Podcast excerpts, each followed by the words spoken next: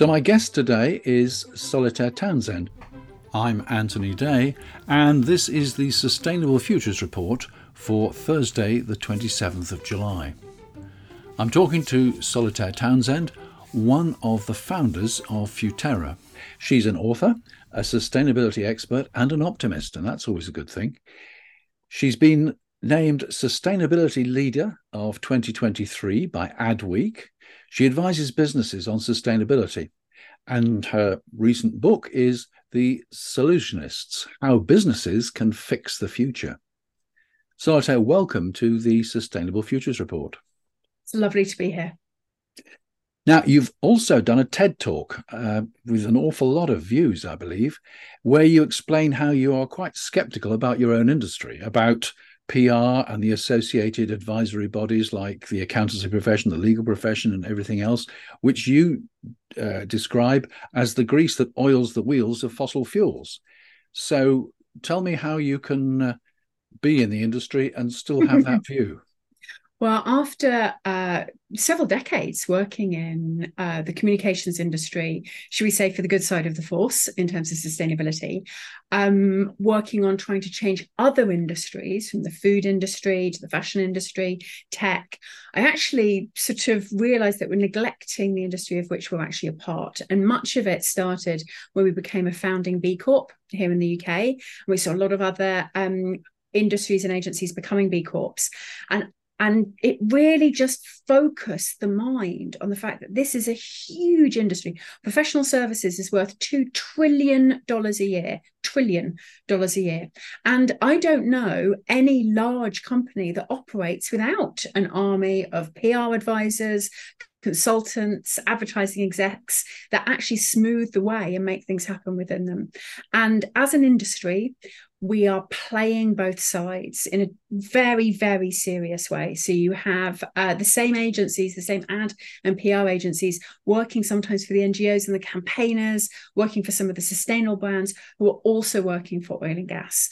And I'm afraid those sort of that that option has passed. It, it's it's pick a side, pick a choice, have some values, stand up for something, and let's use all of the creativity in this industry. And it's an incredibly creative industry, full of some of the most persuasive people that we have. Let's use that for the solutions, not to continue selling the problem.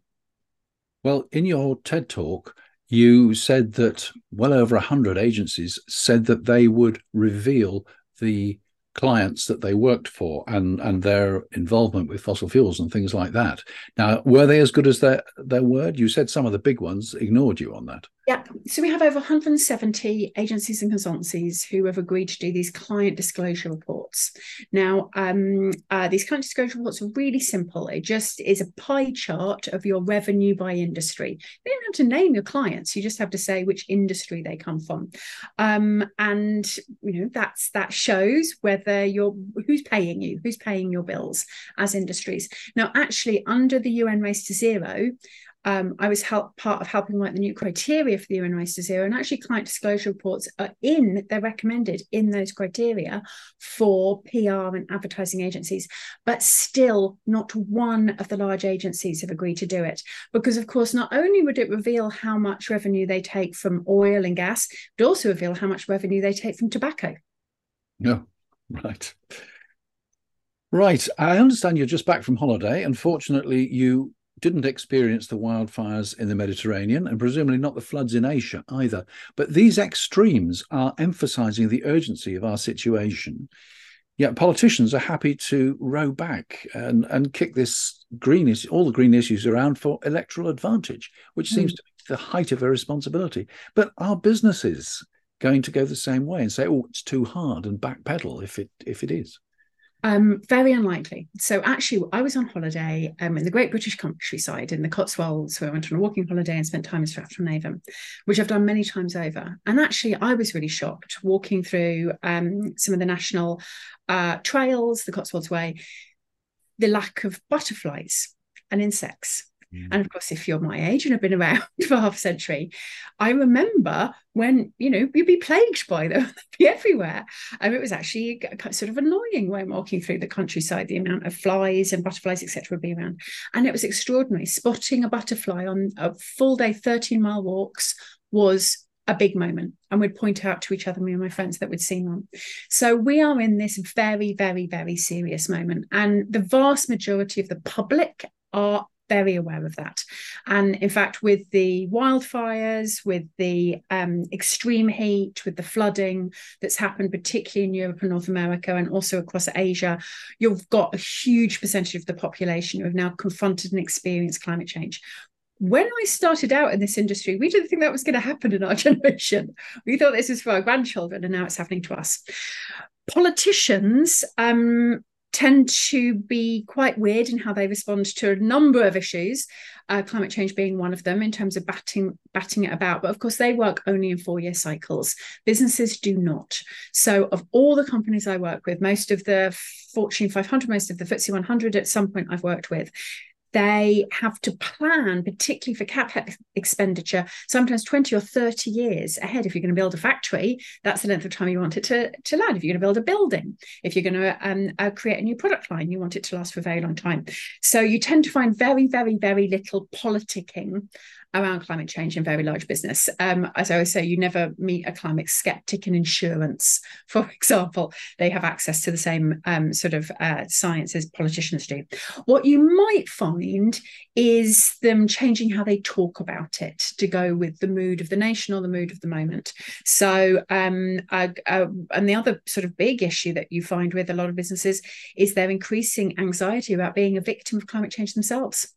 Um, most large businesses have just in time supply chains where everything works on literally seconds, where things come into the shop and they're on the floor within that moment.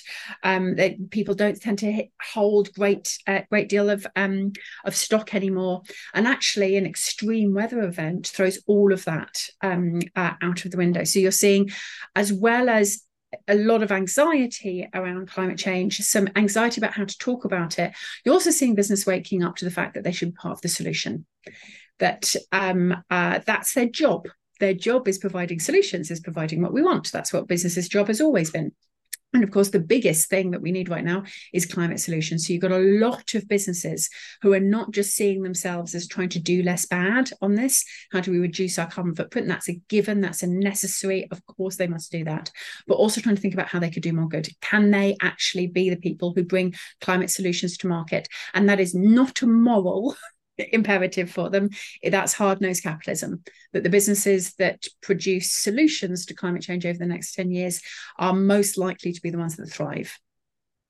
And yet we have the oil and gas businesses lobbying the government to open up new oil fields, which will have a life typically of 20 to 30 years. Surely they're they're pushing against the trend, aren't they?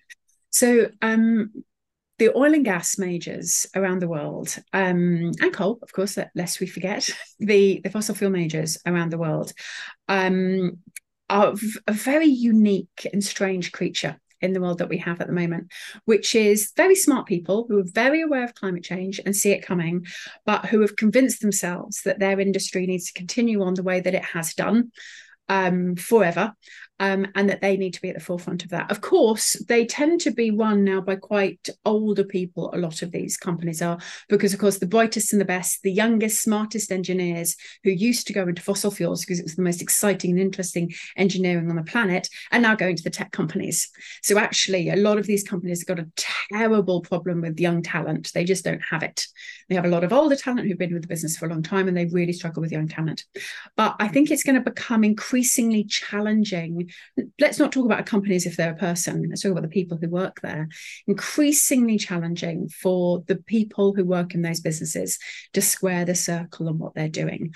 Um, and they're receiving a lot of criticism. They're being called out by name. A lot of them under a challenge publicly and from their own kids. But of course we need them they're smart, they're bright, they're excellent at what they do. We need them in renewables. We need them in the solution. So actually, rather than demonizing the people who work in oil, gas, and fossils, I just want to recruit them into the solutions. Yeah, that sounds great. Um, you you talk about culture wars and green hushing, Green hushing? Not heard that one before.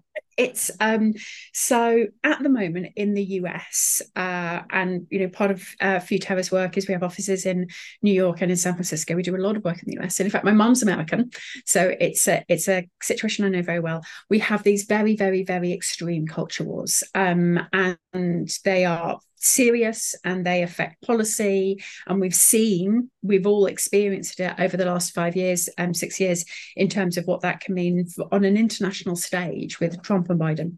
So a lot of companies are not changing anything which they're doing about sustainability because they have to, and they're convinced and then and they're preparing and you get a lot of very rational people working in business who realize that this needs to happen but they are increasingly concerned about talking about it too publicly. Um, and so that's where the green hushing comes in, which is where businesses don't want there to be a big Twitter cascade against them or don't want to have a whole load of um, nasty emails sent to them by some of the hard right, etc. And so you do get this issue around companies perhaps being slightly quieter than they were about sustainability, or at least some companies. On the other side, you've got other companies who are speaking up even more so about this and who who are who see their destiny in the young, in young consumers. So any business that weights towards younger consumers tends to be louder and louder about sustainability and climate. But some of the um, some of the, should we say, the more conservative businesses themselves, and particularly those who appeal to older or who appeal to um, uh, cross partisan lines, consumers being a little bit more careful about what they're saying, which is not just happening on climate. It's happening on LGBTQIA as well. It's happening on um, social and purpose work that some businesses are continuing to do what they've done, but being a little bit hushed about talking about it. That's interesting. You probably heard about the weatherman in Iowa who was retained by his um, TV station to talk specifically about climate change, but received death threats and has now moved away from the state. Yes. It's actually really sad how climate change has entered the culture wars um, uh, as a sort of again as you spoke earlier about it being sort of a ball that, that's that's thrown around. Um, but when I'm in the states, and uh, my family's originally from Mishawaka, Indiana, so very much in one of those central um, central states, what you find is that the words climate change become a flash issue. But when you actually get down to the grain of it, when you start talking about renewable energies, you tend to find a great deal of support for renewable energies across party lines um, and a great expectation that the future is going to be renewable. When you start talking about healthy eating, you tend to find, uh, and, and, particularly in terms of eating more plants, you tend to find o- overwhelming enthusiasm about these sort of things. Um, composting, when you actually get down to the specifics rather than the politics, people mm-hmm. tend to overwhelmingly support some of these activities and actions. So, what a lot of folks in the US are doing now, what a lot of our clients are doing, is actually talking about the do. The action, not the why. Not least because, let's be honest, climate change is now communicating itself it's taken over the job with these extreme weather events, which are just going to go in one direction for the foreseeable future. Actually, trying to convince anyone who doesn't think climate change is happening climate change is going to do that job for us. It's actually the solutions that need our communications. Um, and what we find is that there's much less of a culture war about the solutions than there is about the problem. Well that's good news. Before we talk about your book uh, let me just ask you what do you think about just stop oil? Are they going in the right direction or are they just an irritant when we look at all social change movements, um, and from the uh, women's suffrage through to um, uh, through to the civil rights movement in the US and many others, uh, between there was never a consistency in the plan. There was always an extreme wing, um, who often annoyed, irritated, frustrated the moderate wing in terms of what they were doing. So when I talk to folks in in uh, those who were in um, uh, Extinction Rebellion and the work that they did before, and the Just Stop Oil, they don't mind that people hate them as individuals. That's not their only job. Their only concern is to make sure that climate change does not slip out of the news. That's all they care about. And one of the things which they can show is that whilst survey after survey shows that everybody hates them, every time they do a stunt, concern about climate change goes up. And that's the only factor, the only number they care about is that people are people might like environmentalists a little bit less but care about climate change a little bit more. So whilst you know I've been in I you know I, I live in London I have to I get stuck in traffic I get stuck on undergrounds like that they have sometimes made my life quite difficult um, and I think that it makes talking to cab drivers a little bit challenging when you're talking about climate change that in terms of their objectives they are fulfilling their objectives um, perfectly that's very interesting. Now, your book is called The Solutionists How Businesses Can Fix the Future. What does your book tell us? so, um, I wrote my book for everybody those of us who are working already in sustainability, those who are working in other jobs, those who are working in other sectors, but who sort of want to, in their work life, be able to make a difference. Um, because we talk a lot about doing things in your own life, eating less meat, uh, uh, uh, traveling less um, uh, by car and by flight, etc. We talk quite a lot about perhaps voting in terms of um, what you care about on sustainability, teaching your kids about it. But actually, most of us spend most of our waking hours at work. And so I wrote The Solutionists for your career, whether you're in sustainability or not, and how can you be part of the solution? Because there's lots of wonderful handbooks out there in terms of what a business can do, but there's less about what an individual and what a person can do in their own work life. So I wrote the solutionists for everybody who wants to do work that matters and to make a difference um, uh, in their career. Great. Well, thank you. A final thought? Final thought is um, as we all look around the world at the moment, it's very, very easy to be drawn into fatalism and to worry and into doom.